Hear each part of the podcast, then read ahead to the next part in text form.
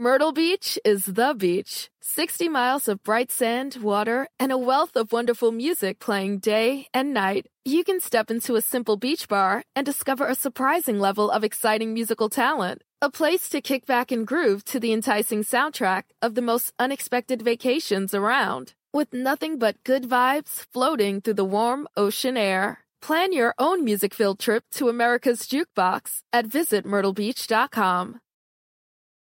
Welcome to Podcast One. We hope you'll support our sponsors who bring you these podcasts absolutely free and with limited interruptions. And of course, we appreciate you listening to this show, which will get started in just a second.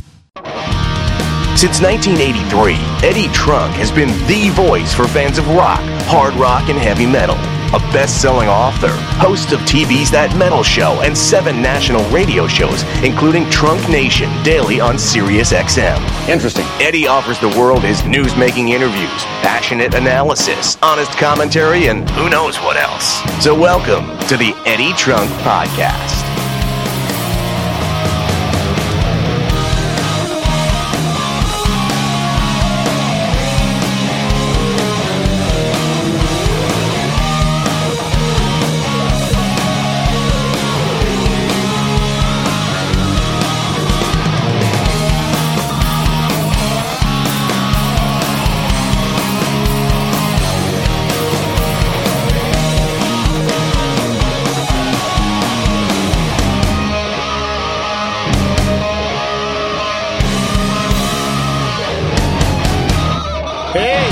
Trunk Podcast.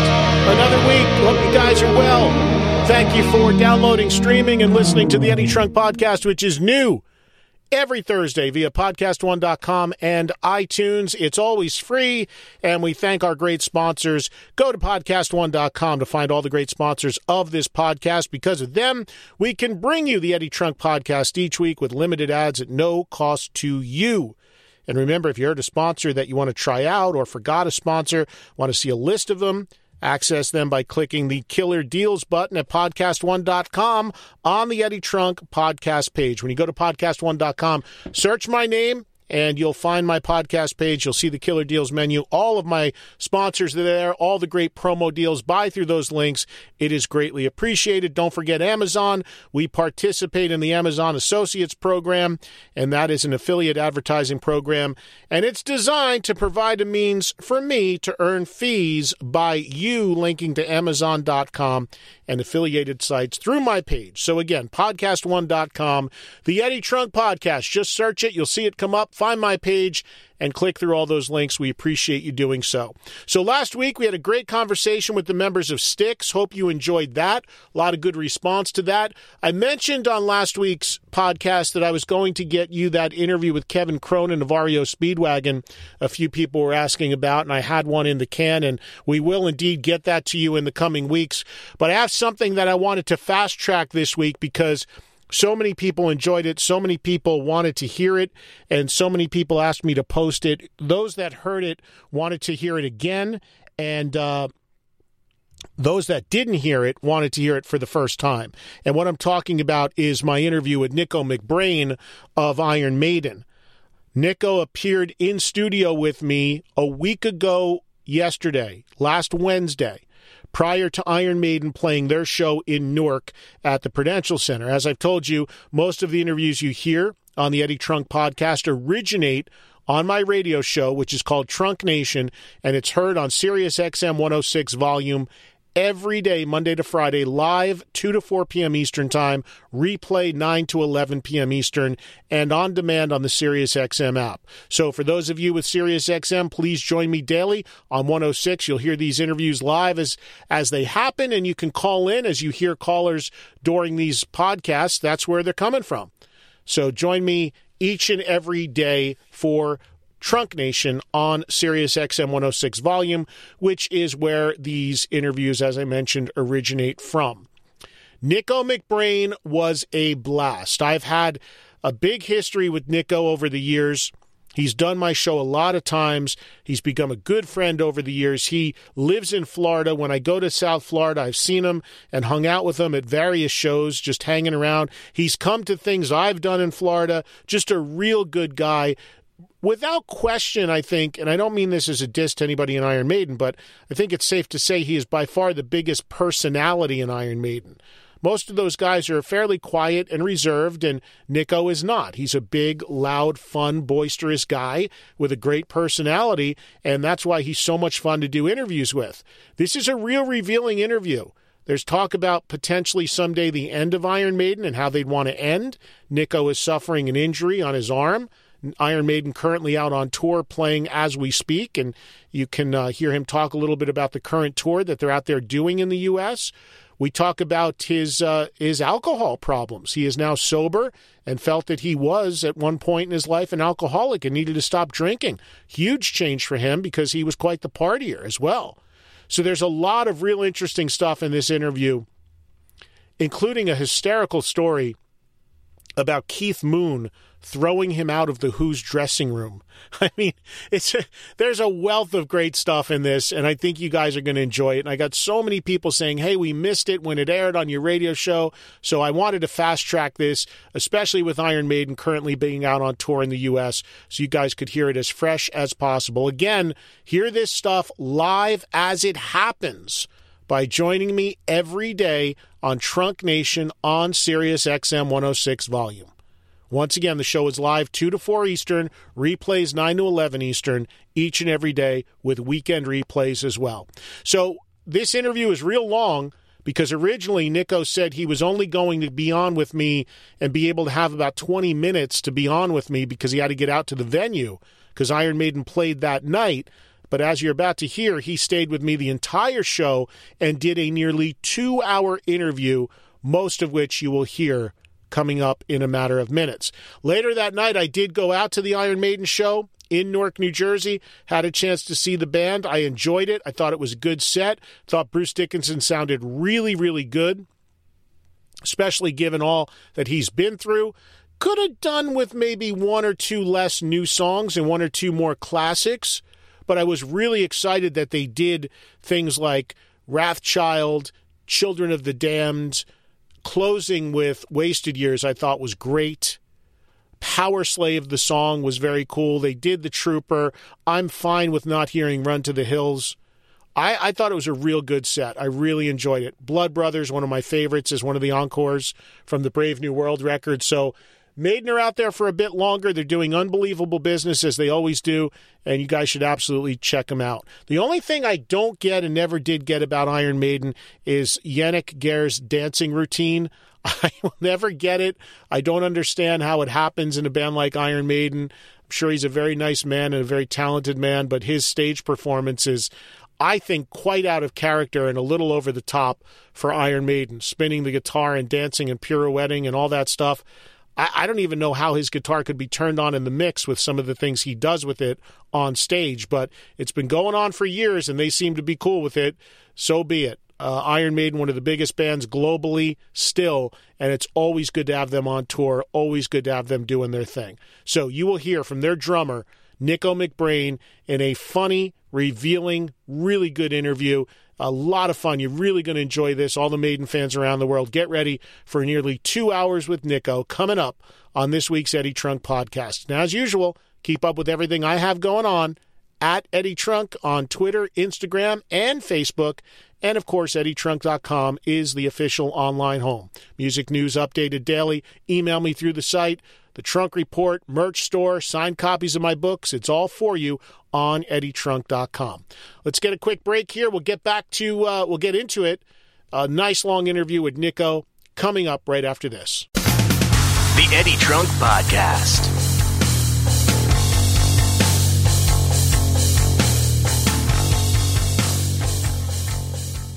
Hey, so when it comes to protecting the ones you love, I'm sure we can all agree nothing is more important than their safety.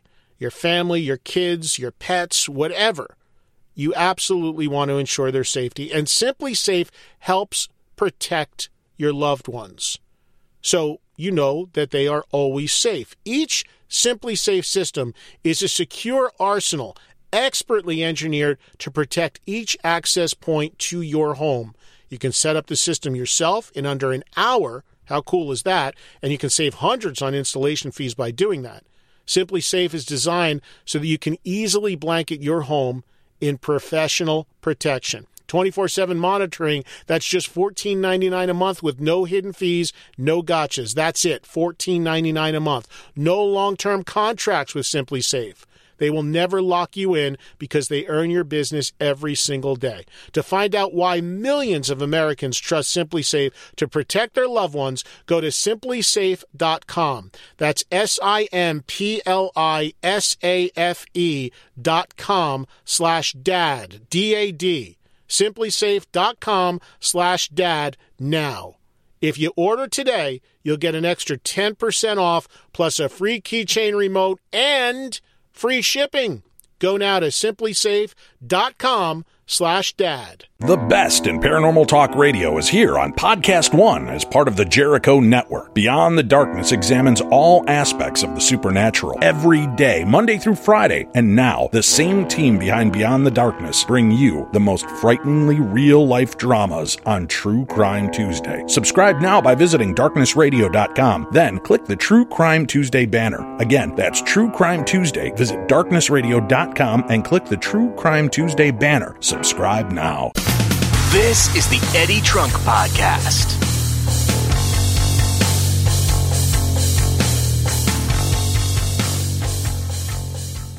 All right, here we go. Nicko McBrain for nearly two hours. Just as Iron Maiden were about to kick off the third show of their current tour here in America in support of the Book of Souls. Enjoy, everybody. Happy belated Oh, birthday yeah. to you, man. I've got my bus pass coming in the in the mail in a couple of weeks' time. Yeah, I can't believe I'm I'm the age I am. I don't feel the age that I am. Do you mind saying the age you Oh, are? I'm 65. I'm at retirement age, and you know, I said to Harry the other week, "Do I get a gold watch?"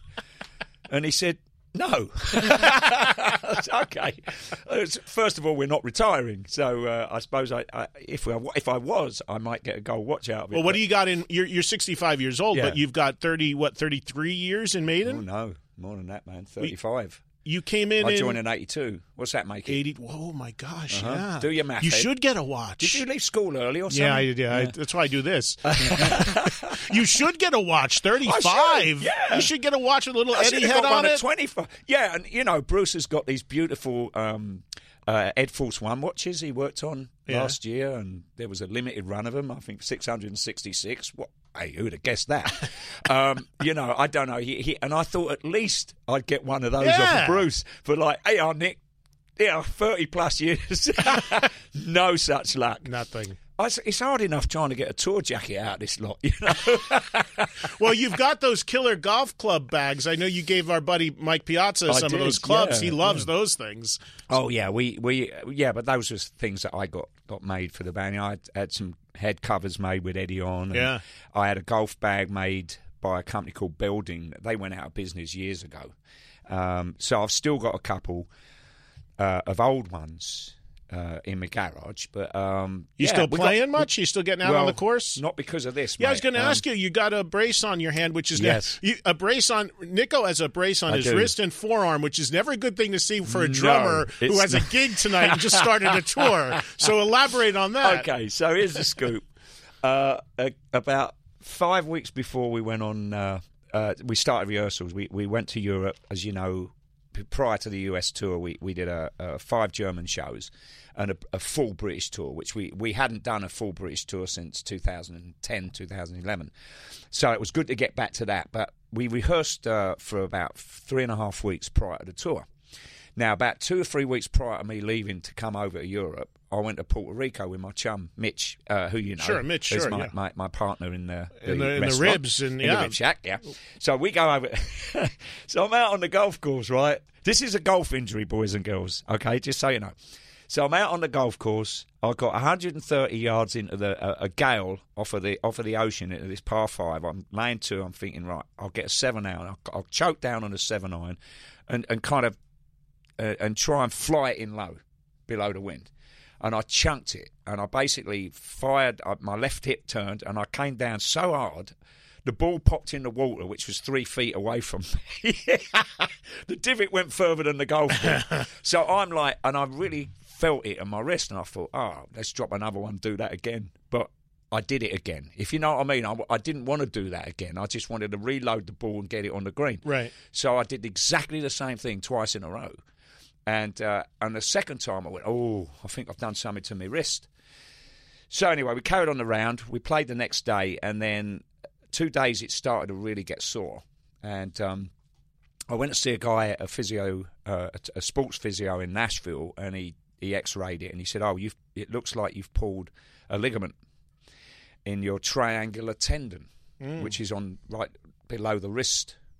uh, whatnot. So anyway, I carried on. I iced it. I've got this brace on it, um, and uh, I then had an MRI in London a couple of weeks ago, which confirmed I have a pulled ligament. So uh, the guy said. You need rest. I said, "Oh yeah, that's a good one." He says, play in "Have Iron you- Maiden." Have you got any chance to sort of like not use it and play? No, definitely no golf. He said, uh, "Just just rest it up, right?" I said, "Well, I've got about two days before I do the first. Did shot." he know who you were and what you did for a living? Uh, after I told him, yeah. Oh, he didn't went- know before. And he just sat there and he went, "Oh." okay, Dr. Cohen, his name was in London. Great guy. Um, so what I do is I, I ice it uh, pretty regularly, and I've got this max freeze I put on it before the show. And normal, normally I'll get about two thirds through the show, and then it starts to really get a bit, bit sore. It doesn't. Fortunately, it doesn't seize up, which is great. So it hasn't just- it hasn't in, unhinged your playing. well, it, it, it has because I, when it gets really sore, I can't. Um, the boys and girls on the radio. If you had television, you'd be watching this. But that show so- got canceled. I used to have one of those. you did, didn't you? That's why I do this oh, now. I was I did. supposed to be on that. Uh, yeah, you, you were. They Rod again. No, no, We- you're not I bloody doing it. Anyway, We had Steve on for an hour. We had a great time Yeah, with Steve. I was like. Nick goes Yeah. right in Florida. Let's get I him up here. for crying out You know, real quick, I got to Yeah. tell you, the last time you came on my radio show, Rod, Was with Rod. Smallwood, uh, your manager and a friend of mine, sat with you. We did. And and when I told people you were coming back on today, I saw a bunch of comments and they said the Oh, Rod interview with- with Rod and Nicko is among the greatest radio we ever heard in our life. Thank you so much. Yeah. uh, anyway, yeah, that was it. So, um, yeah, um, the risk scenario is I just have to change the way I, I'm now not using the wrist. I'm using more my my full arm, which then causes a problem with tennis elbow. So, uh, yeah, maybe it has something to do with being 65. I was just going to say, welcome to 65, Nick.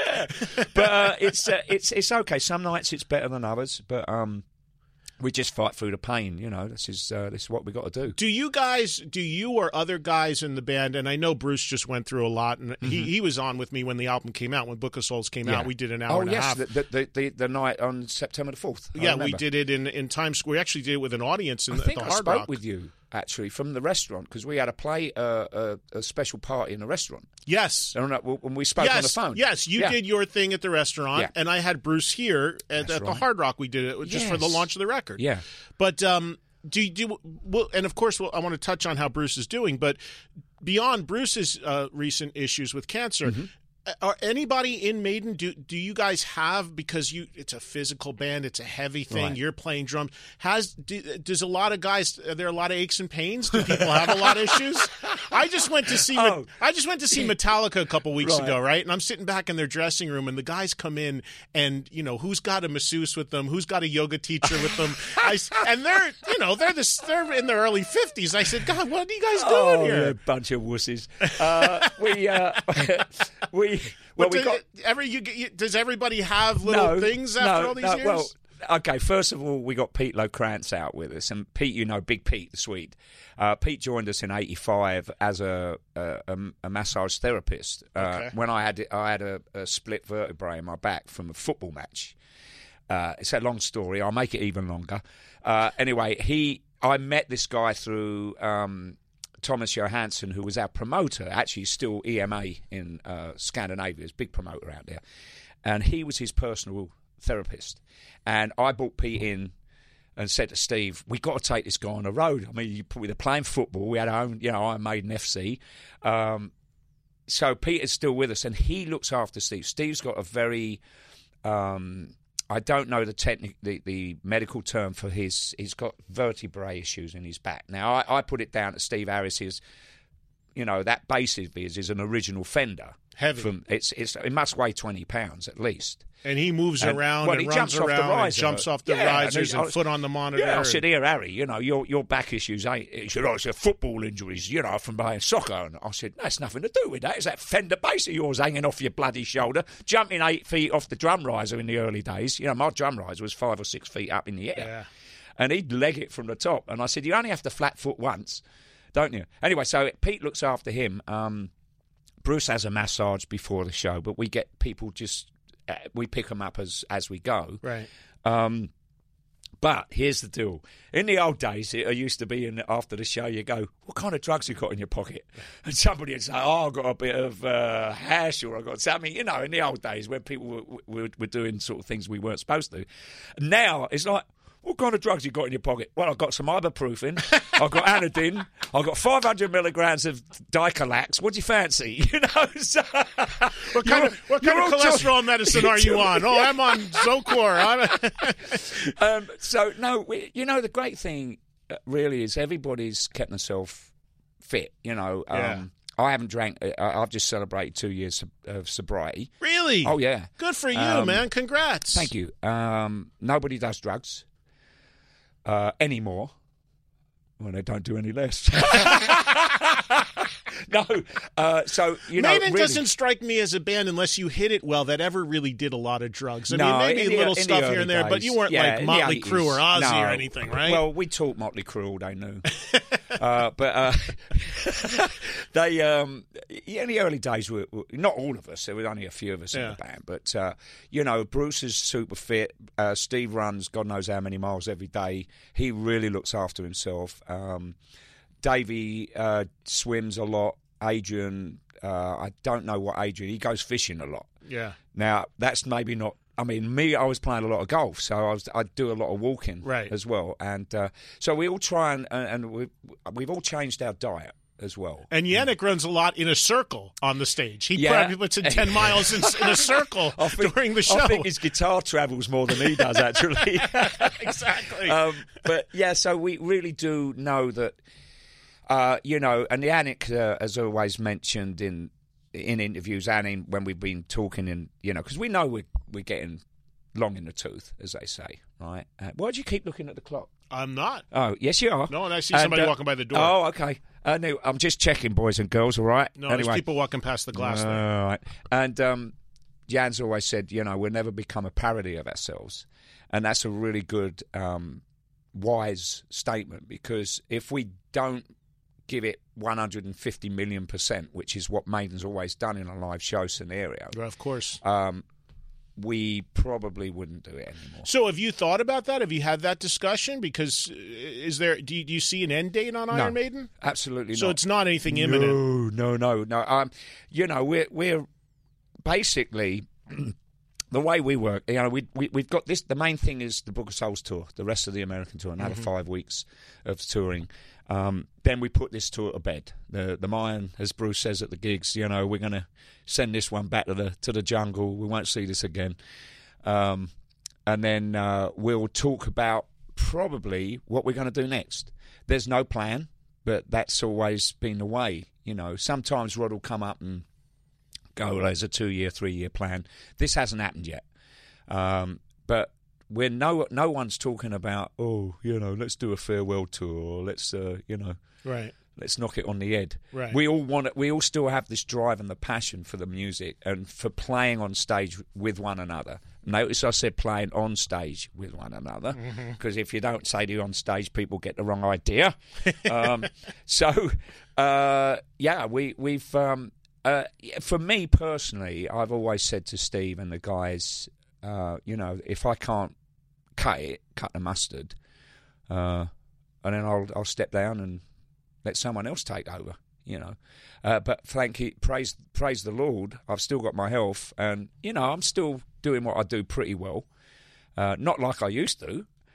Uh, plus, with the damaged wrist, that does make it a little bit of a hindrance. But uh, I still love it, and the boys love it. The audiences love what we do, and uh, But but I, Yeah. I, I think that it's a I think the point you make about knowing when to say when yeah, is really important because I think there's a lot of bands that stay too long at the party Mm. and damage their legacy. And you go to see them, it's like, oh, geez, there's one, maybe one original guy there, and he's Oh, not yeah. Mm. as good as he used to be, and he can't sing like he used to be, and he can't move like it's not the energy they used to have.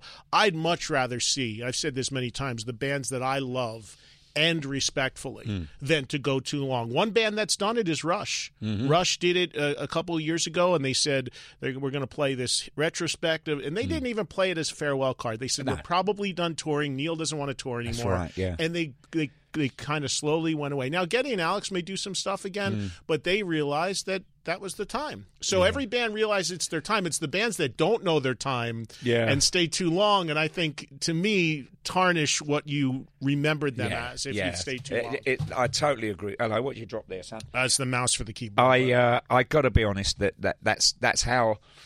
Yeah, I feel like that as well. You know, you see these bands, you go, oh, maybe they should have just hung it up and left it hang, hang, left it hung up. right. You know, uh, for us though, we, we just love what we do, and um, just being on the stage together, doing, and yeah, we have so much fun. I mean, it's never a chore, and that as well. I think if it becomes, oh gosh, I've got another tour to do, you know, you know, don't really feel like it, don't do it. You know, I mean, we know financially certain bands get together because they've been offered a, a fairly Yeah. good deal to go back together, go out and do a, you know, a two month, three month jaunt around the world Yeah. and they can make some money. Uh, but for us, it's never been about that. Of course, we have sat and we've all been, you know, blessed with a great life and and been able to have this longevity. And an unbelievable global fan base. Oh, exactly. I mean- is just any band would kill for. Oh my gosh! You know, you hear, every, you hear a lot of bands say, "Oh, we've got the best fans in the world," and I'm glad. I'm glad they feel that. But I know for sure, one hundred percent, Iron Maiden have the best fans. In Yeah, I would probably agree with you as as as an as a uh, objective observer observer. You know, somebody Yeah. who sees all bands and and I'm, and honestly, I would I would probably agree with that. Globally. I, I've said this before that any band would kill to have what you have. It doesn't matter Hmm. about airplay. I'll never forget when uh, not this record, the previous record came out. I was talking to Rod and I said, "Yeah, you know, I've been playing, I've been playing the record a lot on my radio shows." And he said to me, "He goes, oh fuck, man." I go, "What?" He goes, "You're messing up our marketing plan." He said, "Nobody plays Iron Maiden on the radio. Would you stop that?" He said, "We don't want." He goes, "Yeah, we don't want you to ruin our our marketing. We we never get played." I said, "Yeah, I know, but Yeah. So so, but to not not to be able to to have to kowtow to all of that, like Hmm. you you do you do interviews with the people you want to do interviews Mm-hmm. with. You don't have to force anything. You don't have to push anything. The fans are just there no matter what. Yeah. and it's it's a remarkable thing. We have to take a break. We'll come back. More with Nicko McBrain coming up. We've got some people that would love to say hello to you. Love Maybe to, we'll yeah. grab a few calls. Maiden is playing tonight. I'm going to finally see the show tonight. Oh, good. First time I'm catching it. I missed you you guys a last time ticket through. What's that? Did you buy a ticket? Yeah, I did on the street. Y- Yeah, The guy in the front. he said he's a friend of Nicko's. He was selling tickets. Well, Uh, for those fiver.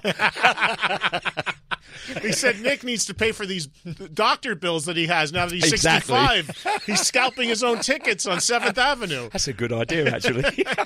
There was a coach for a Super Bowl team in football a few years ago that got caught selling his allotment of Super Bowl He tickets. didn't. He had somebody selling them in the stadium. He got caught.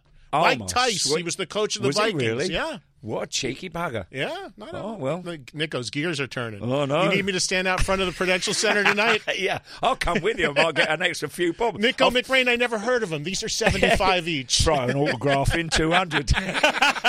See? Now you're thinking. Let's take a break. We'll come back with more with Nick. This, is the Eddie Trunk Podcast.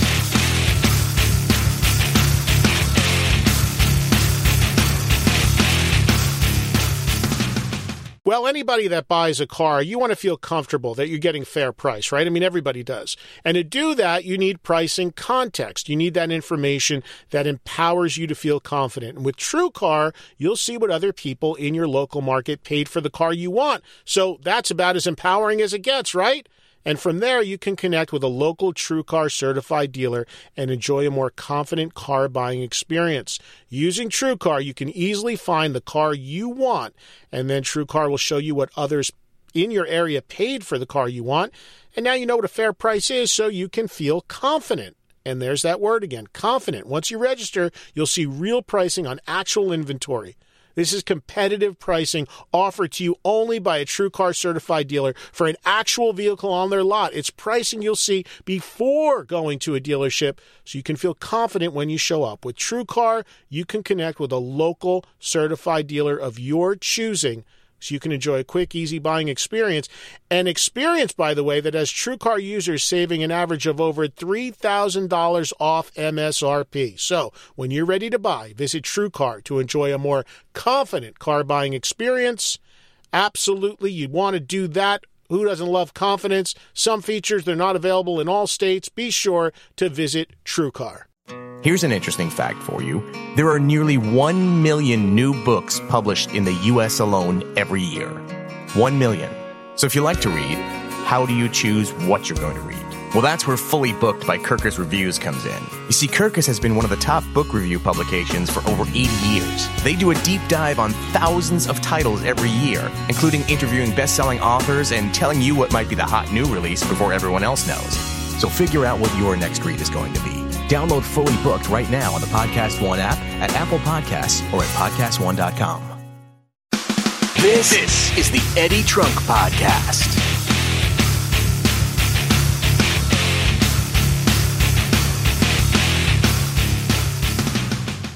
It's great to have my good friend, Mr. Nicko McBrain of Iron Maiden, here in the studio as Maiden are uh, just getting started on the last and uh, latest leg of the Book of Souls tour, yes. doing a proper U.S. run finally. We are, yes. Good afternoon, boys and girls. Good evening if you're listening to it again. And uh, online, poo poo.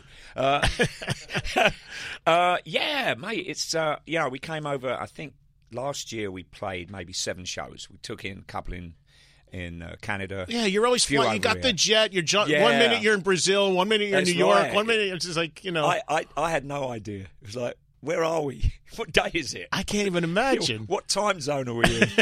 uh, it was it was quite a, a brutal onslaught of the uh, of the senses. Of, yeah. You know, people saying, "Oh man, it must have been great having your own 747." Yes, it was great having our own 747, but it was no joyride. Believe you guys me. have beds and stuff in no, there? No, just regular seats.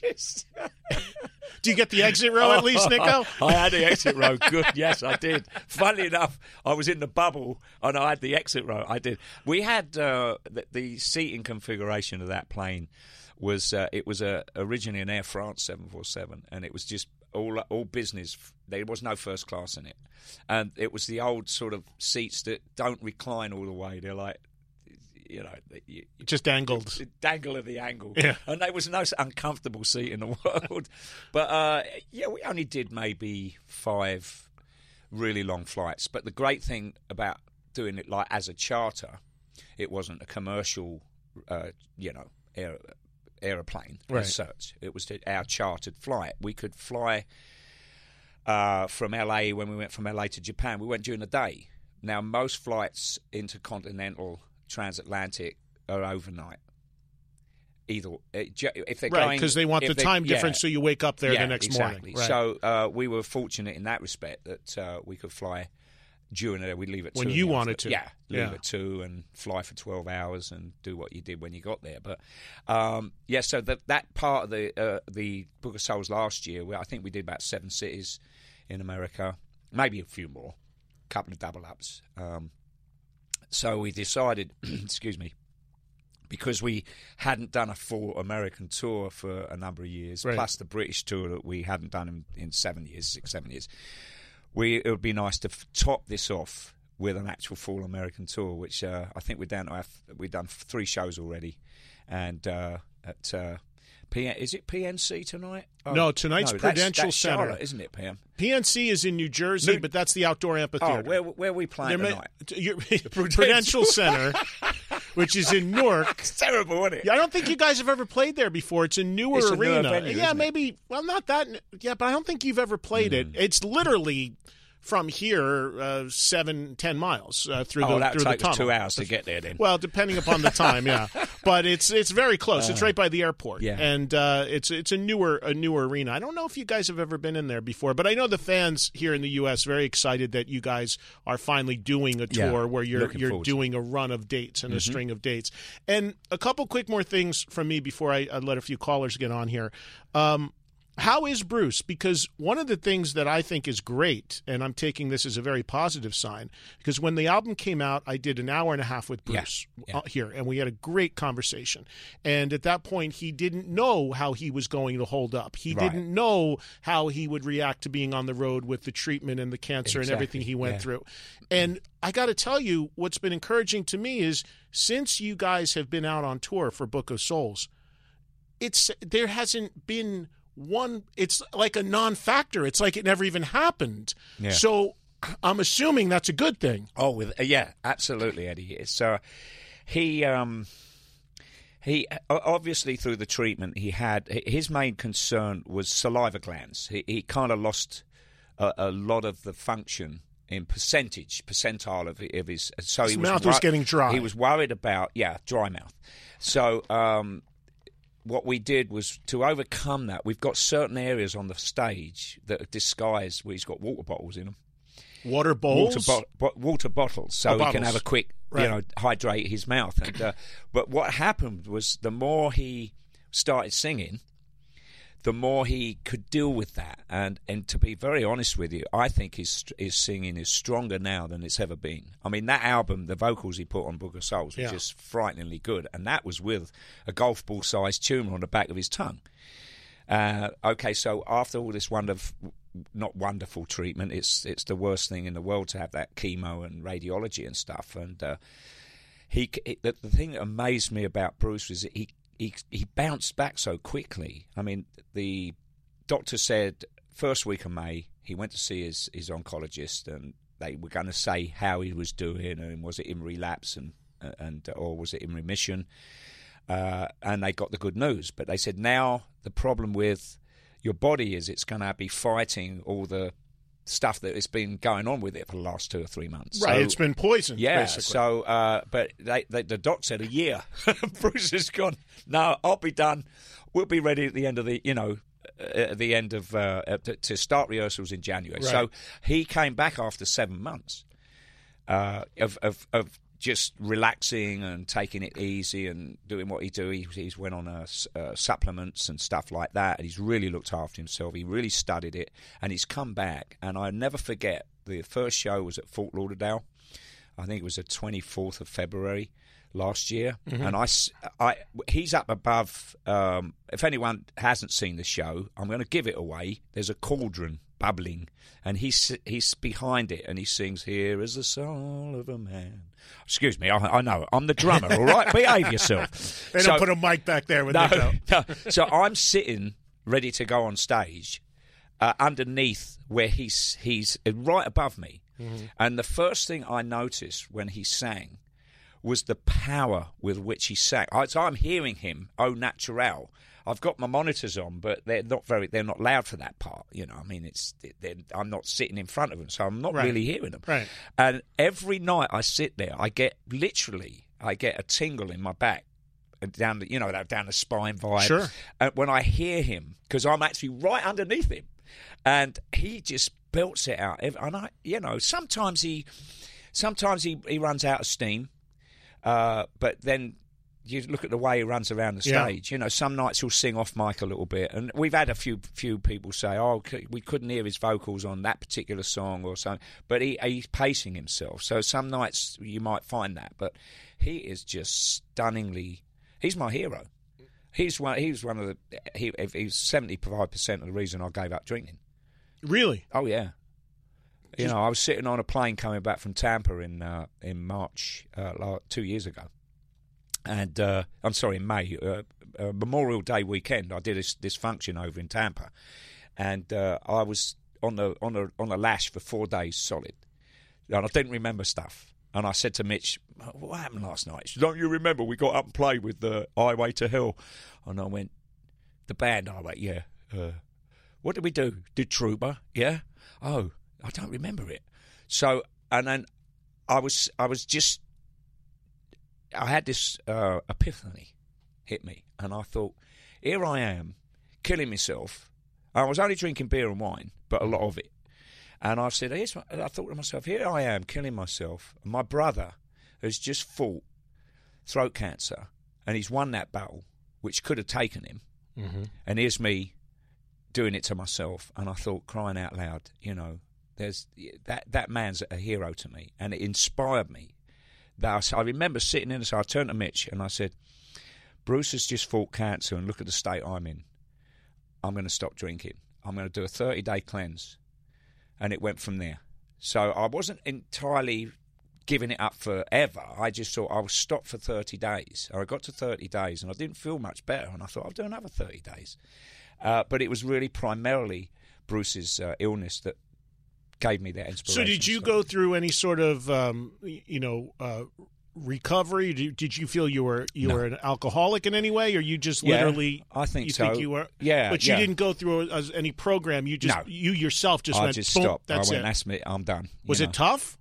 Uh, the first the first couple of weeks, yeah. I mean, Because you're a guy. The other thing too, when Yeah. people see you, and I've hung with you in Florida, and Mm-hmm. we've hung out sometimes. I mean, you're the life of the party. Everybody says, "Hey, Nick, you know, let's have a drink." You know, you are. Yeah. I mean, you're that Oh, guy. yeah. You're the big outspoken personality in Iron Yeah, Maiden. that's so. true. That's that kind of comes with that territory. It- let's it- have one. you know? Yeah, yeah. I, I try to be like that, but without joining in the booze. But the, the worst thing about that, when you don't drink and you see everybody else getting razzed up, is they make a complete prat of themselves. and I think to myself, that's what I used to do. I used to be like that. But no, um, he really did inspire me uh, to to to cut out and to quit. That's to- amazing, to, man. quit drinking. Were you ever? Did you ever feel? Were you ever drunk on stage? And, No. and you felt it impaired your playing. Uh, the only time we actually drank on stage as a band, we've we used to traditionally drink a pint of Guinness on the encores when we played Dublin. Uh, we didn't do that this year, but um, that was one time where you'd see us having a drink. Uh, we had a tour back in '84 when Coney Hatch uh, were opening for us. I, think I saw that 84, show 84, in yeah Fastway. and Fastway. And, Yeah. and Coney Hatch, uh, it was their last show, and I think it might have possibly been St. Louis. I'm not sure. And it was, um, Ah, I forget the bass player's name. Andy Curran. Andy Curran, yeah, dear Andy. It was his birthday, or one of the guys in the band, and we bought him a bunch of champagne. And these was this was the days we were doing sound checks, right? so we're at the venue, four in the afternoon, go into their dressing room. It's like six in the evening. Out comes the champagne. All the corks getting popped. Oh, lads, you fancy, you know, have a, have a celebrating. Like, oh, we'll just have one then. So we ended up getting absolutely pie faced be, before Coney Hatch went on stage. So um, when we took the stage, we were all drunk. And I remember we we did Rhyme of the Ancient Mariner Oh. in those days. 14 we, minutes. We, we put we put two parasols, a gar- a kitchen, uh, you know, a garden table, and two or three chairs. And me, Dave, and Adrian went up and had a glass of wine while Steve was doing that. Doom, doom, doom, doom. And we were making mistakes everywhere, just laughing at one another. And I remember, I looked at the audience, and there were all these people at the front. Usually, they've got their hands up, giving it all the big and right. They're- These, these guys are just like this complete look of disdain on their face, going, "What the fuck is that?"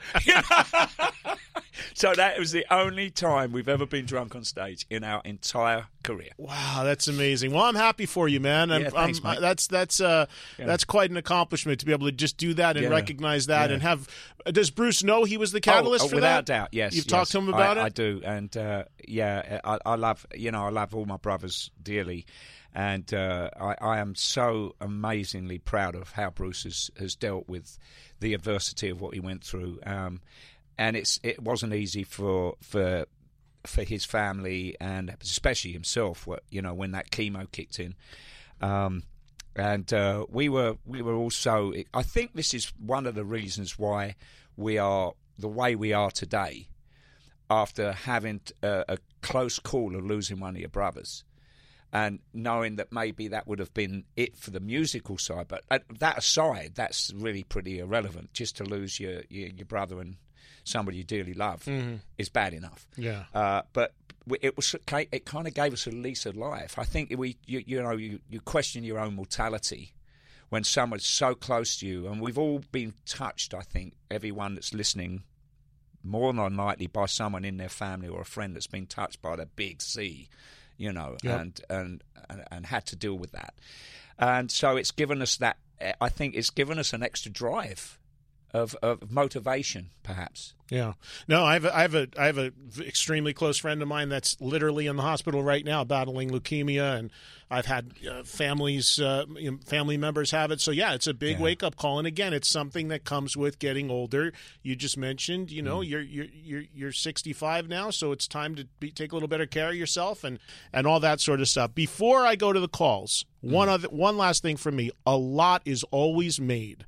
When Iron Maiden tours about the set list, Yeah. because you've Oh, got gosh, you've yeah. got 40 years of music to pull from. Yeah. And everybody's got Yeah. Mm-hmm. their favorite eras and periods and then there's songs you have to do and then there's songs you don't want to do and new when you have a new record out as you do now with the Book of Souls there's going to be a good amount of new Mm-hmm. Yes, material Yeah. that's always played live. Tell me about when you go out on a tour, the conversations to make the set list. Is it one guy that says this is what we're doing? Is it a committee? How do you arrive Shit, at what you play? It's, it's uh, good question. You're fighting. Is that really how you hurt your wrist? No, absolutely. Listen, I think I I can count on one hand, not the one which got the. Uh, we've probably had in my career with Maiden, I've probably had four fights. Not physical fights, but uh, arguments with Steve. Yeah. it, uh, it's been so funny. Uh, but um, no, we, we don't fight. We, the sort of thing um, that everybody in this band has, uh, if anyone has any violence tendencies to each other, then it's no, it's not going to work you know. So uh, we we just there for the love of one another, making the music that we do. So who makes the set list though? Who's the Okay. final gives it the Okay, final stamp? back- yes, going to that. Uh, usually, what happens is Steve Bruce is is pretty primary uh, in coming up with the set lists. Um, he he comes up, and what will happen? Him him and Steve would talk about the next, like say the Book of Souls tour, what we would play off the the album, uh, what o- older the, so- the older songs we'll play. Rod has a good input on, input on that as well. Oh no, I think we should do them. No, no, do- let's do Run to the Bloody Hills again. No, we're not doing that. Oh, why not? So that's the kind of arguments you have, and uh, so it, there is a the, the primary is Steve, Bruce, and Rod, and then when w- we're going into rehearsals, we'll get the set list because we have to relearn some of the songs, especially when you know what the new songs are going to be played. You have to go and learn your parts again because, as you know, we had quite a break between making the album and then touring with it. Right. So, um, what then happens is if there's a, any one of us has a particular idea of a song we'd like to play, we'll phone each other up or phone Steve and Bruce and we'll say, hey, how about doing so and so and so and so?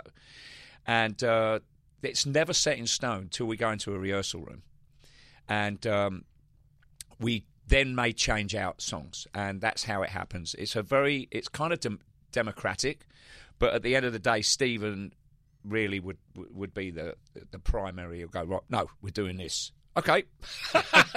you don't argue with Harry. Harry's the boss. Yeah. That's all I'm going to say. Yeah. Okay. I think everybody Um, knows that. Yeah, Yeah, but you, no, you know, it's it's very respectful. Uh, If somebody has an idea of a song, sometimes you know we'll forget a tune. You know, um, like a, uh, when I say forget a song, you you know, in amongst all the ethos of putting the set list together, someone might go, oh, "Yeah, let's do Can I Play with Madness?" Everyone goes, "Yes." What a great idea! What we're going to take out instead of, you know, we don't want to do too many songs, you know, because it takes the time of the set list over your allotted time on stage. Right. So, you know, something like that could happen where somebody will pull a song out of the air and go, you know, somebody su- suggested Rhyme of the Ancient Mariner again. And this set, 15 go, minutes, we gotta "Wait kill four songs." We got Red and the Black and the Book of Souls. You sure you want to put Rhyme of the Ancient Mariner? Well, while we're at it, let's do Empire of the Clouds and we'll only do five songs. you know?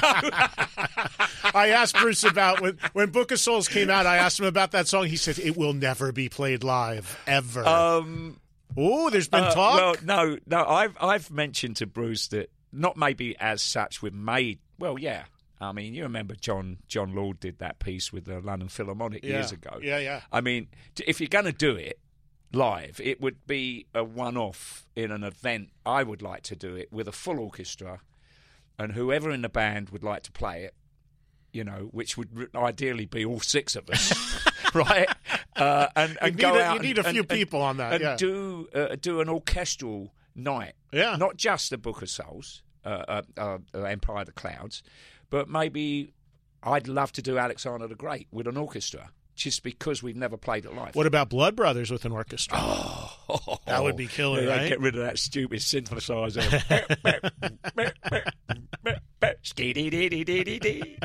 Yeah. Um, so uh, it's it's it's not uh, beyond the realms of a possibility of doing something like that. But it might not be. Uh, it might not per se be an Iron Maiden Right, tour. right, a special be a event. spe- I'd love to do something like that. Is there a song in your history of being an Iron Maiden that you fought for to get in the set, and and the, like Uh. the one that you really said that's I got we got to do this one, the one Mm. you went to bat the hardest for? No, not really. No, No. I, the one I didn't want to play was Where Eagles Dare when I first joined the band because I said, Harry said, we're going to open with that. And I said, you what? He said, we're going to open with it. I said, you're having a laugh. I said, he said, we've got to show the new boy off. Right? Well, I mean that's So- the first song on the first record you made with the band, and it's such a great opening. We played it earlier when Alex Yeah. played that drum lick that opens it. So Yeah, I, I don't think there was. Uh, I can't recall one that I went to bat for. No. Um, uh, uh, Twenty-two have you. Uh, that's one you'd like to go to bat I'd- for. Yeah, I, I, think I'd like to do that. And uh, "Stranger in a Strange Land," I really love that song. Um, but uh, you know, there's so many, as you say. You know, so going back to that set list scenario, you know, how do we get from A to B? It's it's like a it's it's Steve, Bruce, and Rod primarily set that the, the blueprint for it, and then we might amend it as we go. You've got this band Ghost opening for you. Yeah. What do you make of those guys? What you have you you, you must have seen them without their costumes on, right? Yeah. You know who they are. Yeah. Do you know who's in the band and who's no, not? absolutely not. So he could be walking by. It could be a catering it could guy. A of, it could be anybody, you know. But uh, I, I, I haven't got a chance to go out and see them. They've, they've uh, been been with us on uh, various shows over the years. Uh, they're, they're you think they have? They may have. Yeah, they may and I may know, not I know have. the, f- the front geezer, yeah, there's main the main guy. the main guy. Right. I mean, it's, it's you know you can't get away from that voice. You know it's him. But uh, the other guys, well, I'm not sure. Uh, but they're, they're Very really clandestine. lovely. They're all cla- yeah, and, and they were at one time all Swedish. I do remember that. They were you mean they're Swedish. not Swedish anymore? I don't know. Oh, that's right. Because the main guy, that's what's go- he changes guys, think- and you don't I even think- know who it is. Is. yeah, you know, it could, it could be Fred the, the butcher down the street. You know, as long as he gets the songs right. Um, but uh, yeah, they, they're great. It's good to have them out. Um, interesting band, Yeah. interesting concept, and they're definitely an emerging band. People Yeah. really like them, and I just find I've seen them once, and it's interesting because you would think the look and the image they have that they would be this really aggressive metal band, Yeah. but they're actually quite melodic. It's very melodic. Yeah, Yeah, yeah, of interesting. harmony stuff going. Anyway, All right, so let's get some calls on for Nicko because I know the audience is uh, rabid to talk to you and loves talking to Iron Maiden and loves talking to Nicko McBrain. So we're going to give you that opportunity right now. Let's start North Carolina. John in North Carolina. John, you've been waiting over an hour to Oh, say hello to. Nicko McBrain. So go ahead. Uh, I, I uh, kind of dumbfounded that I'm actually on the air right now, but uh, very excited. I'm taking my son to his first concert in Charlotte to see you all, Lovely. and I can't wait to see his eyes turn into saucers as you all come on stage. oh bless Uh, you. Extremely excited. I've seen you multiple times, and uh, uh, so I can't wait to see the look on his face. But anyway, uh, I know other callers want to get into. No problem. what how old's, how old's your boy, John? How, Uh, how old he's going to be 14. He's going to be 14. 14. He's just lived Yep. until he's 14 to see his first gig. Well, here's the thing. I wanted this to be a big one for him, and I live Right. in Wilmington, North Carolina, and we're driving over four and a half, five hours to Charlotte. oh my goodness. Show. Yeah. Nicko So- will send so the plane. this to He's sending Bruce awesome. with the plane. He'll come pick you up. Oh, that'd be fantastic. Oh bless you. your son, your son will really have a great first show. Yeah. The singer's Oh, going to. well, he's going to have a great first show anyway. Oh, I've that's already brilliant. kind of kicked him up for it. Uh, so, What's your question, John? What is the most difficult song for you to play live? Uh, currently, Powerslave. Why is that? Because of your injury? No, it's uh, the Powerslave. Fun enough for the drum track. It's it's uh, there's a lot of different um, time issues in it. Uh, you know, the, the, the there's the drum intro, which is i- if I don't see my drums, I tend to miss them. so I have to be lit when I do the intro. That's another thing about getting older. The old peepers go first. Yeah, I know. Um, so then you've got the, the, the actual groove. There's this. It's it's a it's just a little complicated. With there's a there's a backbeat on the on the rhythm on the verses. Then um, when it breaks down in the solo, there's quite a few different, and then um, Uh, there's like a middle eight section before it kicks into the, the, the up tempo solos, and then coming back out of the solos, it has to rail down in time to get back to the, the meter of the verses, and sometimes that uh, it, it, just getting that right is is a little shady, and it's one of the hardest songs for me to play. Funny enough. Thank you for the call, and I hope your son enjoys the show. Yeah, I took my it. son to his first metal show a few weeks ago. I took him to Metallica. He's nine. Uh-huh. Yeah. and I mean, he, you know, the guys were so nice to me, and Lars gave him his sticks after he played Enter Sandman, and uh, put him in the front row and all this stuff. I said to my son when we come, we were driving home. I said. Don't get used to that because when daddy's retired, you'll be on StubHub like everybody else buying tickets. or outside, or the outside. Well, yeah. I said you ain't going to be sitting having a tea with Lars and having him hand you Oh, drumsticks, brilliant. pal. Get used to that. Let's talk to Harvey, who's in Winnipeg, Canada. Hey, Harvey, Hey, Eddie, thank you so much for taking my call. your phone's really scratchy, Harvey. So get get your question out real quick. Yeah, Nicko, I just wanted to say I love everything you do. I've been to your restaurant. I've seen you seven times, and uh, have a great show, and I love you. Thank you, Harvey. right, Harvey. I'm sorry to be brief, but your phone was super scratchy. He mentions your restaurant, he did, yeah. and which is a great spot. How's Yeah. it doing in there in Florida? Absolutely top form. Um, we've got it right now. I mean, it's, it's uh, we're going into our eighth year. We spe- celebrated our seventh anniversary. Rock and roll ribs. Yeah, rock and roll ribs, Coral Springs. Um, we've got uh, it's just sitting where it's supposed to be. We've got great staff. We've got great management now. we've got uh, uh, yeah, Most importantly, great food. the the food, yeah, it's fantastic. It really is top form, and I mean, it's a great ambience in there, and people love it. Um, and it's not just metal metal fans that come in. There's- No. there- there- you know, we get dribs and drabs uh, of of you know people with Maiden shirts or you know Dio shirts or UFO or you know some metalheads coming in. But it's a family restaurant. It's great. We've got marvelous staff, and uh, yeah. And when food you're not on tour, you're walking around Yeah. and you're saying hello to people. And I was in there a couple times when you were there. Yeah. And you're 100% right. There's older people who have no Yeah. idea about this music or anything, and they'll they'll come in and just for a great meal, and you'll go and say Yeah. hi, and you're just like any other guy that runs a restaurant. It's them. great, yeah. It's very cool. It's uh, so come on down, boys and girls. You never know. I might be in there. Let's say hi to Steve, who's in Michigan. Hey, Steve, you're on with Nicko McBrain. Hey, Steve. Steve's got his radio up, so he's hearing us back, so we'll come back to him. Harley in Oklahoma. Go ahead, Harley.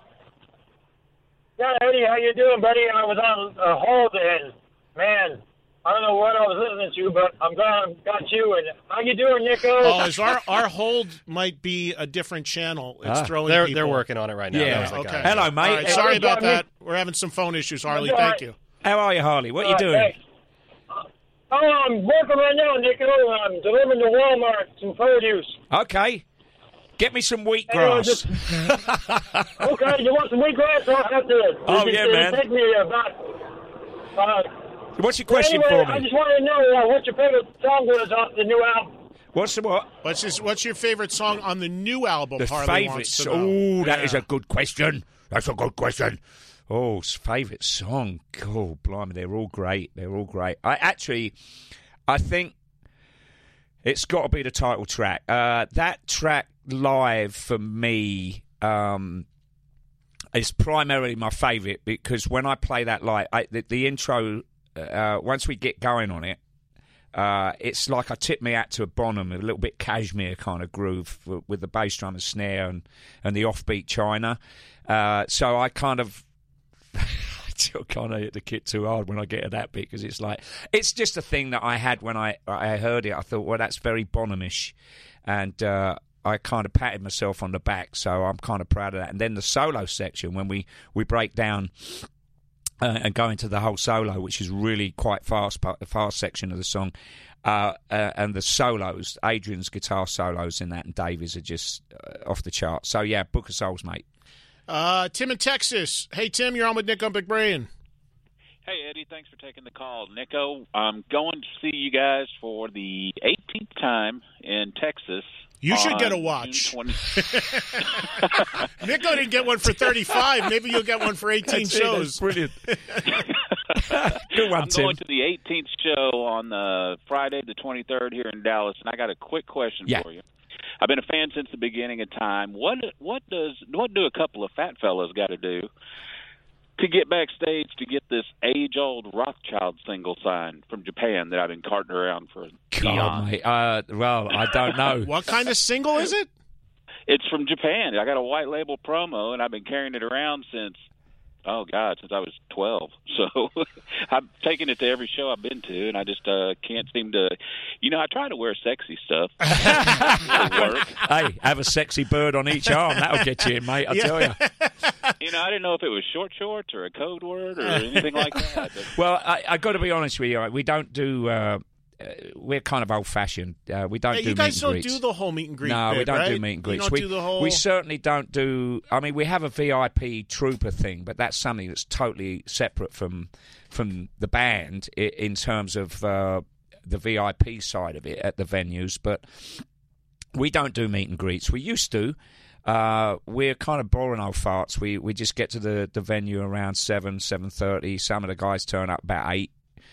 Um, uh, we really close to the when you go on. Actually, yeah, and then when we finish the show, maybe eighty percent of the band do what's called a runner, and they they head off back to various hotels. Um, you know, because sometimes we don't all stay at the same hotel. No reason that we because we love one another, but you know. Yeah, everybody has I've their preferences. myself, wonder why that is. I mean, there's three different hotels in New York, for instance. You know, so You guys are at three different hotels here in the Yes. city. Yeah, I don't know whether it's because one was full up and we, we had to, no. People have preferences, you know. Um, uh, you, you know, somebody will go, oh, well, I prefer to stay at that hotel. Uh, I don't want to stay where you want to go, uh, and so uh, we have that luxury now where we can afford to do that. So And when you say you Yeah. do a runner, I was just what show? I was just at a show. Uh, I forget where it was, and I had hosted the show, and I was standing on the side of the stage, and the band came off, and there was maybe three to four minutes of just some. The lights stayed down, and some sound effect in the Yeah, crowd, yeah. and all that. And uh, a, a friend of mine who was there with me, he said, uh, "He goes, well, this is really going on kind of long. Are they going to come back out?" I go. Nope, they're in their cars. They're They're in already in the hotel. when they're clear of the traffic, that's when the house lights That's come on and the feedback right. Stops. everybody's out. yeah. So Uh, that's the old Elvis has left the building bit. Exactly, exactly. I mean, the thing is that sometimes uh, if we've got a flight to make, say we're flying to another city after the show, everybody will do a runner. Nine times out of ten on this tour, Bruce and I stay back because I like to have a, a a bit of protein after the show and fresh fresh juice and stuff, and, and uh, have a shower. And uh, usually I'm there for an hour, and the traffic's died down, relatively yeah. speaking. You know, so the, the the the main reason is if you're going to go and catch an aeroplane to the next city or something like that, and uh, if you've got a long drive over, you know, 50, 60 miles to the to wherever you're going, Right. So then we do runners, and that basically means you get off. You, I get off. I take my shirt off. I take my. Okay, girls, I take my tights off. All right, yeah, I've I've I've seen you on the website. You like, oh, Nicko's got those tights on. Yeah, they're not tights. They're bicycle pants. You know, come on. Uh, People giving you shit about yeah, wearing those? man. I mean, come on, you know. Um, I just wondered if they're jealous. Yeah, you know, know. like thinking like these nice legs in those. yeah, I think that's it. So I whip them off. You're onto it. So I've got no skivvies on, girls. I, I play au natural under that, see. So I take that, put my robe on, jump in the car, and then when I get to the hotel, I get out of the car, go and have a shower. So you're riding in the hotel in nothing but a robe. Exactly. See, you are a sexy man. Exactly. I'm telling you, man. I'll let it all flow, flow free, mate. Nicko McBrain is bringing sexy back to Iron Maiden, baby. Yeah, man. We're not pouring old farts like everybody thinks. I'm on for like another 35 minutes. Are you good on time? man. Yeah, I'm oh, fine. this is beautiful. Great. All right. Having a great Wednesday hanging out with Nicko McBrain, talking Iron Maiden. More of your calls, more Maiden talk coming right back. The Eddie Trunk Podcast.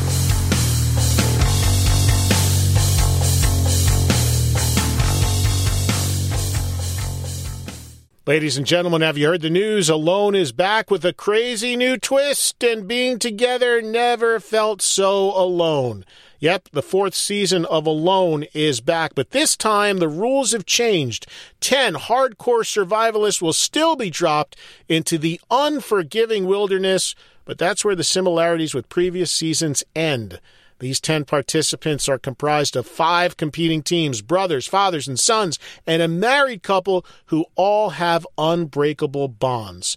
And the competitors, well, they're going to be split apart and dropped off as individuals equipped with their 10 items, five each. In order to win the game, they must mobilize, find each other, and survive on the island together longer than the other competing pairs. Extreme conditions, perseverance, resilience, self reliance. These are all some of the qualities that go into making Alone so special. It really is an unbelievable show, riveting, on your seat, shocking, innovative. You do not want to miss it. For the new season of History's Alone, it is premiering on uh, June 15th, and it really is absolutely amazing. Check it out. You got to see this show.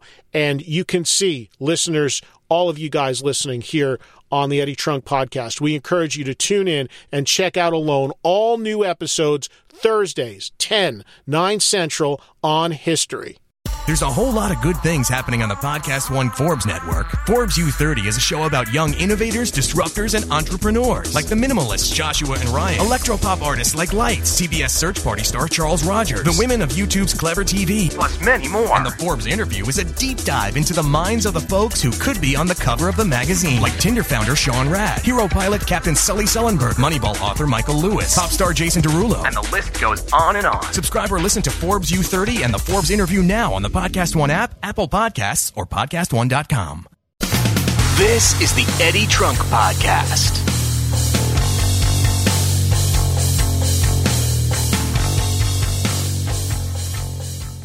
We'll continue letting you guys talk to Nicko McBrain as we talk Iron Maiden on this Wednesday. And again, the Iron Maiden tour is uh, underway here in America. A couple dates already down. Playing tonight in Newark, New Jersey. They go out through. It wraps up in is Brooklyn in September. Yeah. No, uh, July July- 21st oh, and 22nd. okay. So you've got uh, those last. Those will be the last two Last shows two of the shows, tour. yeah. So it Yeah. comes back. You start. You kind of start here on the East Coast and you end back here on the East We do, Coast. yeah, yeah. But over the course of the next month or so, Maiden will be out there all over America. So go to ironmaiden.com for more information. And I think you're doing Canada too, right? Yeah, uh, Quebec and Toronto. So we're we're on in Canada as well. So you guys in Canada looking for Iron Maiden, there's your dates, and good luck getting a ticket and getting in there and uh, and going to see the guys. Let's get a few more people on. This is Steve, who's in Michigan. He wants to talk to Nicko McBrain. You're on the air, Steve. Hey, Nicko, what's up? Hey, Steve, I'm good, mate. How are you? Good. Uh, I'm a drummer, and you've been a huge influence on my playing when I first started out, and even today as I'm still playing. Ah, thank you so Awesome much. Drummer. Lovely, Awesome thank drummer. you. You're welcome. Uh, I have a question for you. Yeah. The uh, the the Premier Sonor thing. How did that come about? Of you going back to Sonor? And by the way, your new kit is awesome. He's Oh. wearing a Sonor T-shirt, as a matter of Yes, I have my Sonor t-shirt on. Oh gosh, it's all right. I'll make a long story even longer. This story is enough to make a glass eye cry. Believe me. Okay, real quick. I know, I know, we've got lots of people, so I'll just try and make it short. Um, Premier, basically, in a nutshell, Premier uh, UK decided to stop making British-made drums. Uh, it was a bit of a sad day when I, I spoke with Ken Tonkin, who's the owner, a few years ago, and uh, I said, okay, uh, in that case, I can't carry on with, with the company because I was using the hand built um, drum set made in England. Uh, so uh, they let go of their staff, uh, a guy called Keith Kehoe, or Keith Keogh, K E O G H. He was the main master drum builder for Premier. He's now making uh, the British Drum Company making drums for himself. So uh, that left me basically without a drum company for the upcoming tour. So I thought, well, whom would I like to go and use? Because obviously I, I could take my pick. You know, it's it's very very nice and a great blessing to be able to say, you know, phone someone up and go, I'd like to use your drum set. What kind of deal can we do? So I had 19 great years with Premier, sorry, with Sonor before 22 years with Premier. So I went back to Sonor and we sat down and discussed the, the, the, the current drum set for the tour. Uh, lots of umming and ahhing uh, because it's quite a unique ask to have a gold gold drum set such as the the, the beautiful uh, SQ2 that I'm using now. Uh, they're nine ply beechwood shells. Um, uh, all square sizes, as you probably know, as you're as you're a bit of a fan. And uh, Sonor and I uh, had a wonderful chat and uh, decided that we'd work together again, and that's how that happened. There you go. There's the story behind it. Let's go to Utah right now and say hello to Brian. Hey, Brian, you're on Trunk Nation with Nicko McBrain. Oh, amazing. Love you guys. Um, Nicko, Hey, been a fan since the very beginning. Thank you. Oh, absolutely. Um, what I really want to know is how close you were, and sorry to distract to the old drummer. No problem. Clive Burr is my inspiration Yes, sir. the drums. Well, Uh, Clive and I, yeah, Clive was a very, very, very close friend of mine. Um, as all, as were all of the band. Uh, we first met in Belgium, fun enough, um, which was on um, Iron Maiden's very first European show, and I was working in a band called McKitty. Uh, which was a three-piece, and Charlie Toomer, I was on bass, Donovan McKitty on guitar, and myself, and we were on the same bill with Maiden, supposedly supporting Nazareth.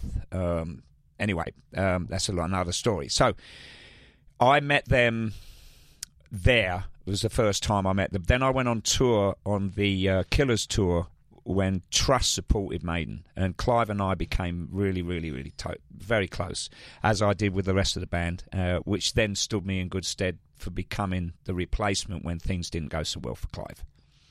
There you go. Thank you, Brian, for the call. Much appreciated. Awesome. Thanks, Can't wait to see you in Salt Lake. Oh, looking forward to it, bro. Thank you, man. And you know, a lot of times when I've talked to you about some of your favorite Iron Maiden songs to play live over the years, a lot of times you'll reference stuff that you actually didn't play on originally. I've heard you mention Yeah, stuff yeah. from the first three records. Yeah, um, I mean, uh, you know, 22, Prisoner, all those great songs. Yeah. I mean, J- Clive's drumming was was amazing, and I we, we had a great affiliation together. You know, we had an, a drummer's affinity, if you like. After you joined the band and replaced him, did you Yeah. stay in touch? Did Um, you, did you, or did that get a little weird? That was a little weird. Yeah. He he uh, we kind of dis. You know, he wouldn't talk. He didn't actually talk to me for about four, three or four years. Because you replaced him? He, yeah, he was very angry. Really? yeah, he thought I conspired, which is is the furthest thing from the truth. But I uh, the, la- the the next time I saw Clive, funny enough, was at a my very first drum clinic I did for Paiste, which was in 1986. So it's about four years after I joined the band, for almost five years. And uh, I was at a drum show with Jon Hiseman, uh, Simon Kirke, me, uh, John Keeble from Spandau Ballet, right? Uh, we did this this big Paiste cymbal clinic. It was my first clinic, and actually Clive was in the audience um, when we'd finished. Uh, he was, you know, hanging around afterwards as we had we kind of having a drink together, and I went up to Clive and said, "How you doing?" And he looked at me and he went, "Yeah, I'm all right," and didn't really.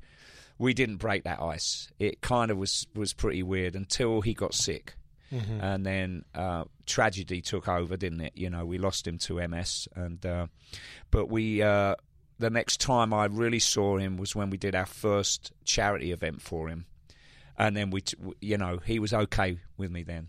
Mhm. So we, I kind of lost a friend through it. Wow. Well, I didn't kind of. I did. I lost Yeah. a, a dear friend through it. Yeah. Um, and I guess that was one of the things that he really couldn't let go of. Yeah. Which was a shame. Yeah, absolutely. Who were the guys? Um, who were the two or three drummers for you growing up, listening Oh. to that shaped your playing? Oh. I mean, I know you've probably talked about this before, yeah, but but as far as from from rock players, From rock play, well, it's that that's a very easy easy answer. First guy was Ringo Starr. Yeah. uh, who, who was really made an impression on me, uh, and then it was Charlie Watts. And this is the order. And this is And interesting because Yeah. here you are, a guy that has a huge kit and Yeah. plays in this real big, loud metal band. Oh, please. And your guys are guys that played Oh, very s- basic, small. Yes. kit. Okay, so then then I went to T. Okay, so yeah, you're right. Uh, I always played a five piece drum set until I joined Pat Travers, and uh, then that's when the big kick came in. But um, anyway, that's another story. But it was Ringo, Charlie, Keith Moon.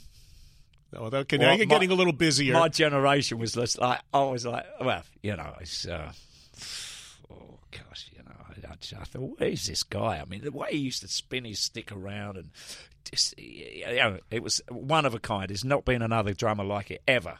In my in my opinion. And then from there, then the, the wonderful, great John Bonham. Mhm. So those four guys shaped my playing. Yeah. I kicked off originally watching Joe Morello do a drum solo in Dave Brubeck with the with Take Five.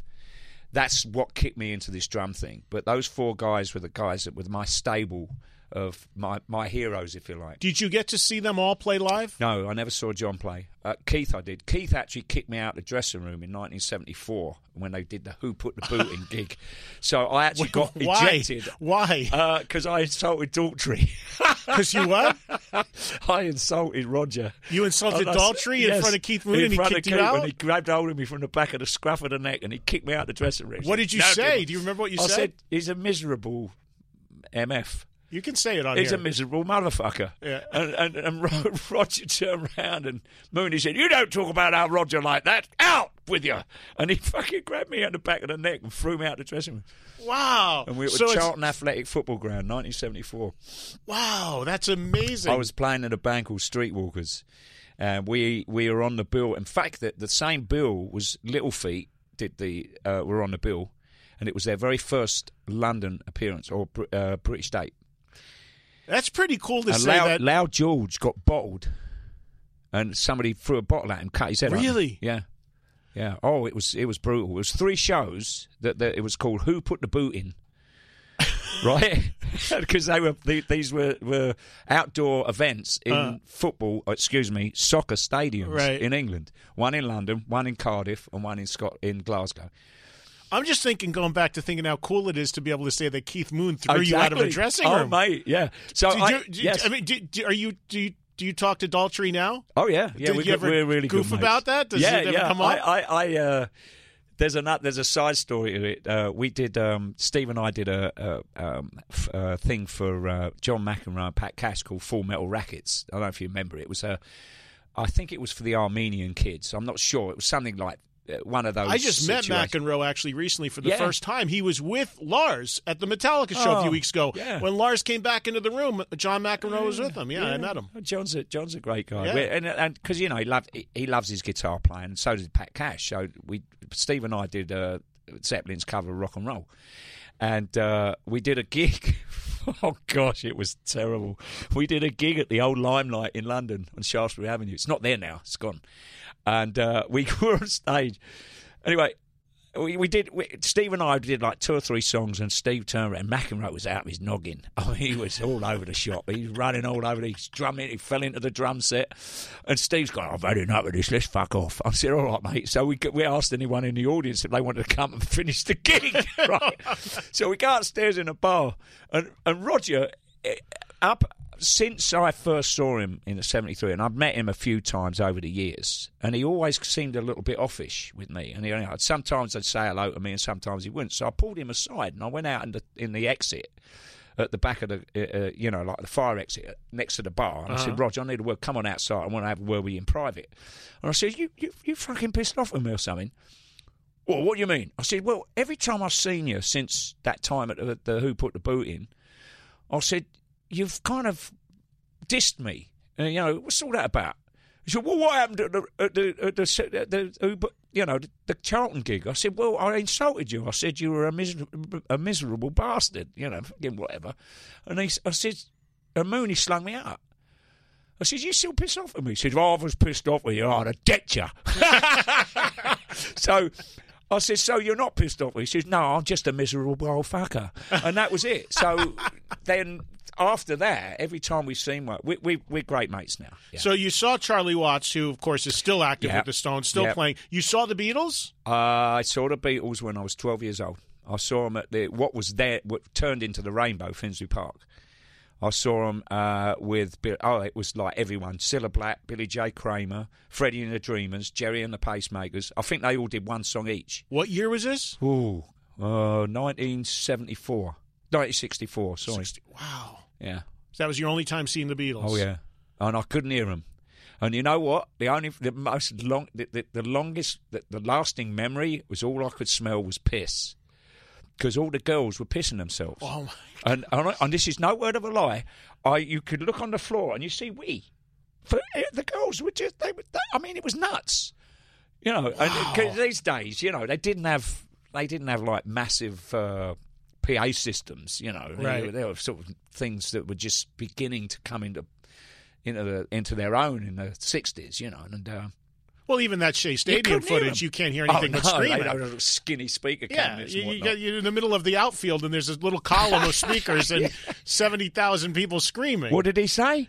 I don't know. But uh, yeah, I saw them. So I. How did yeah. you not? You said you didn't see John Bonham No, play. So you saw, never I saw Zeppelin. Never saw Zeppelin play live. How did that happen? Don't know, mate. Don't know. Unbelievable, isn't it? That is I amazing. I, me. I got drunk. I got drunk with them all at the the Roxy in LA back in the seventies. Um, I think it was about 76, 70. It was before I was with I was with Streetwalkers, and we we played uh, the Starlight Club, and they were in town, and we were on the same flight the next day going back to uh, to London, and uh, we went. I went with the band to the Roxy, and Zepp were in there, and they had uh, Doctor Feelgood were playing, and uh, they were all big fans of of uh, of the band. So uh, There's a band called Doctor Dr. Phil, Feelgood. you, you didn't know that? No. Oh yeah. Yeah. Oh, yeah. I only knew the Way Motley back. Crue No, no, that's where they got the song title from. No, Doctor Feelgood. Um, uh, they were playing, and uh, we went up, and I, I got drunk with John and and uh, Robert and and the Probably, guys. mo- but I probably never- stumbled across to the rainbow and went up in the Yeah, annex no. there. and some shenanigans. What? Up the where?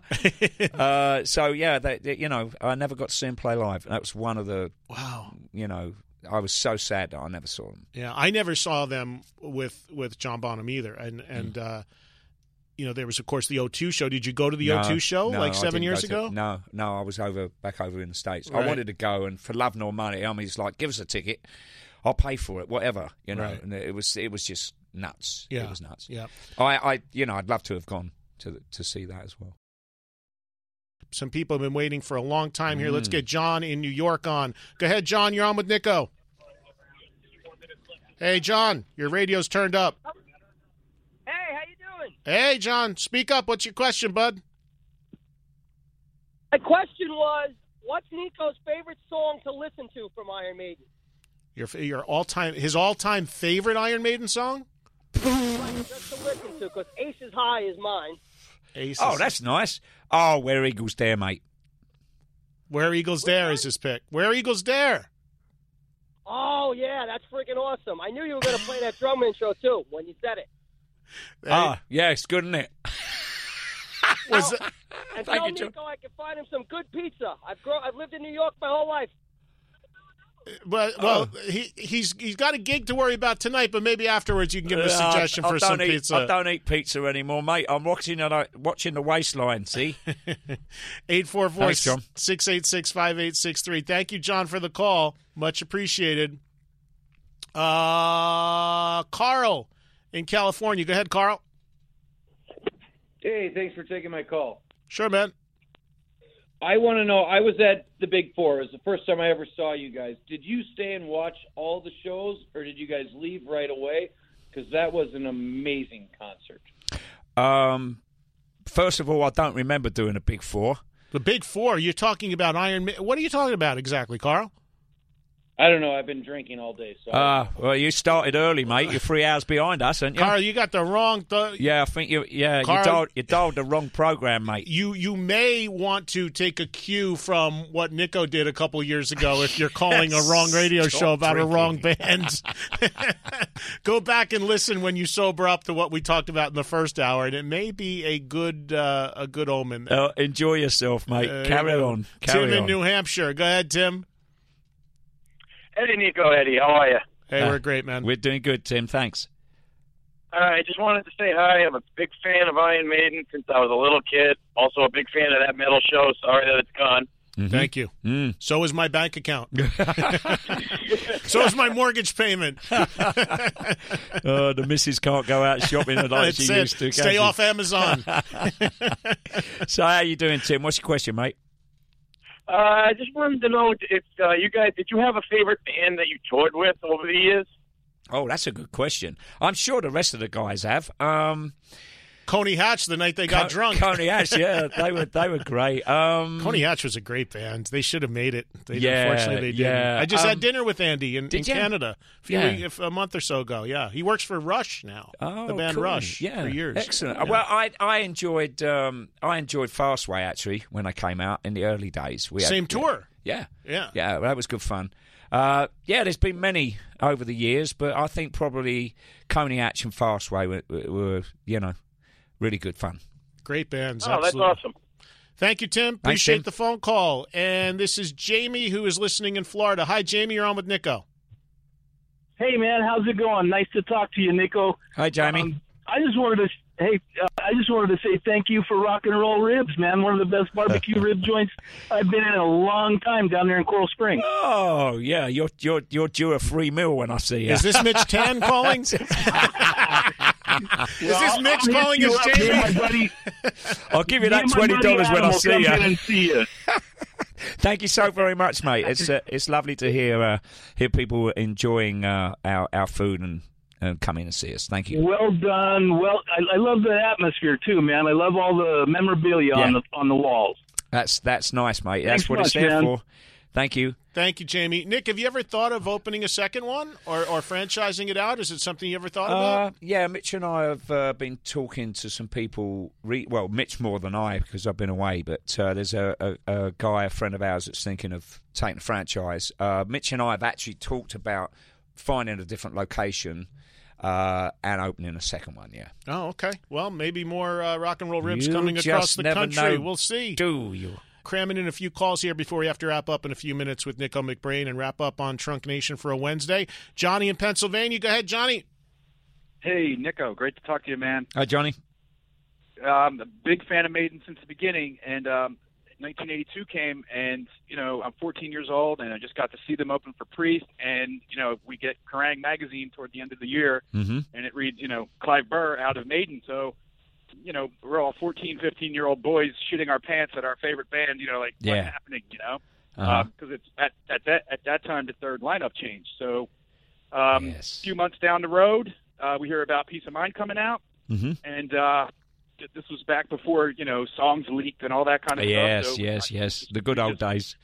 we just yes, and we just bought the record, went back to one of our houses, dropped the needle, and you know, uh, within a matter of 20 seconds after the drum intro and the intro of Where Eagles Dare, we just all had our jaws dropped. Like- Thank you. You we knew it was all going to be okay, right, Johnny? We were. uh, That's exactly what it was. We all looked at each other without even saying it. We're like, we're going to be okay. This is Nice. So, and I, you know, I saw you on all those tours, World Piece, Mhm. uh, Slavery Tour, and I just wanted to uh, mention one other thing. I always really loved the humor of the band. Mhm. Um, Mission from Ari is one of my favorite. Ah, yes, sir. I Thank you, there. Johnny. Thanks, Appreciate mate. the phone call. I only have about two minutes left, Okay. but but what? Where was your very very first show with Iron Maiden? You must remember it. The I'm very thinking- 1st I'm show. Thinking it was at Ipswich Gaumont on the Piece of Mind tour. Is that Scotland? No, it's Ipswich. It's near Norwich. Oh, Norfolk. okay. Do you remember Uh, anything? Was there anything that stood out from you Yes. about it? It wasn't good. No, I mean it was like you know nerves, nerves. Doing where Eagles Dare opening, I'm like, you know, I think it was the Ipswich Gaumont. I may be wrong, but uh, that's that's sticking in my mind. And uh, yeah, I remember uh, when Steve said, "Right, we're going to open." We rehearsed the set, and he said, "We're going to." And I, I, I wanted to warm up a bit before I had that big drum intro to do. You know, in fact, I didn't really want to do it to be honest with you because it's a bloody hard song to play as well. It's not as hard as Powerslave, but uh, I saw you at know, NAMM a number of years ago, and you were doing a booth. And the first thing I came up to you, I get a big hug, and I go, "Do Eagles Dare?" Because you were you were showcasing a new snare at the time. Oh, right, And I said, "Play," and you played it for me a little bit at Uh, NAMM. but, yes, yeah. yeah, yeah, um, yeah. It's it, it's uh, it was. I'm pretty sure that's where it was. I may I, I may be wrong, but uh, that's the memory I have. Did you get a lot of rehearsal time in? Did you get to spend a lot of time getting the set? Um, God, I don't remember. Remember, remember? It's thirty odd years. It's half Yeah. a lifetime ago. But it's the first show. That's a big thing. Yeah. Oh yeah. We did rehearse. We did rehearse. Yeah. Yep. Well, listen, man. Um, I would grab some more calls, but we have to go. So let me remind everybody: the, the, latest Iron Maiden album is "The Book of Souls." It's out there right now. Maiden are playing, contrary to reports you may have heard, in Newark, New Jersey, at the Prudential Center tonight, and then they go from there across the country, wrapping up their entire tour in Brooklyn with two shows at the Barclays Center at the uh, end of July. Well, huge thanks to Nicko McBrain of Iron Maiden. I'm so glad he was able to stay with us for the entire show. So much fun to talk to Nicko. Always a lot of great stories and just a, a, blast. So I know you guys enjoyed that. Much appreciated. See Iron Maiden out there currently on tour in the U.S. if you can get a ticket to their current Book of Souls tour.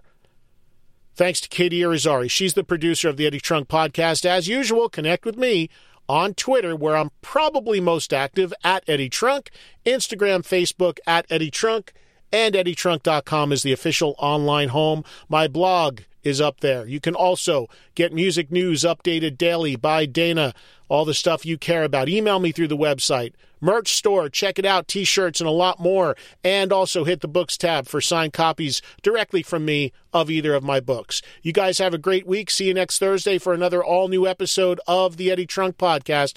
And again, thanks to Nicko McBrain and the Iron Maiden Camp for making this happen. And, uh, that great interview we just heard with Nicko McBrain. See you guys next week. Thanks.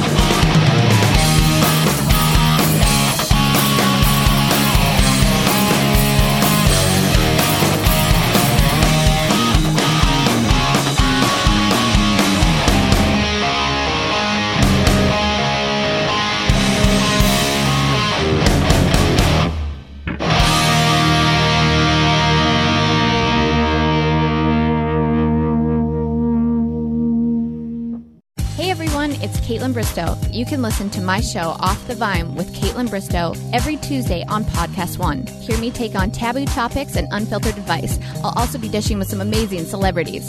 Oh, and did I mention there'll be wine? So grab a glass and join me every Tuesday on PodcastOne.com, the new Podcast One app, or subscribe on Apple Podcasts. Myrtle Beach is the beach. 60 miles of bright sand, water, and a wealth of wonderful music playing day and night. You can step into a simple beach bar and discover a surprising level of exciting musical talent. A place to kick back and groove to the enticing soundtrack of the most unexpected vacations around. With nothing but good vibes floating through the warm ocean air. Plan your own music filled trip to America's Jukebox at visitmyrtlebeach.com.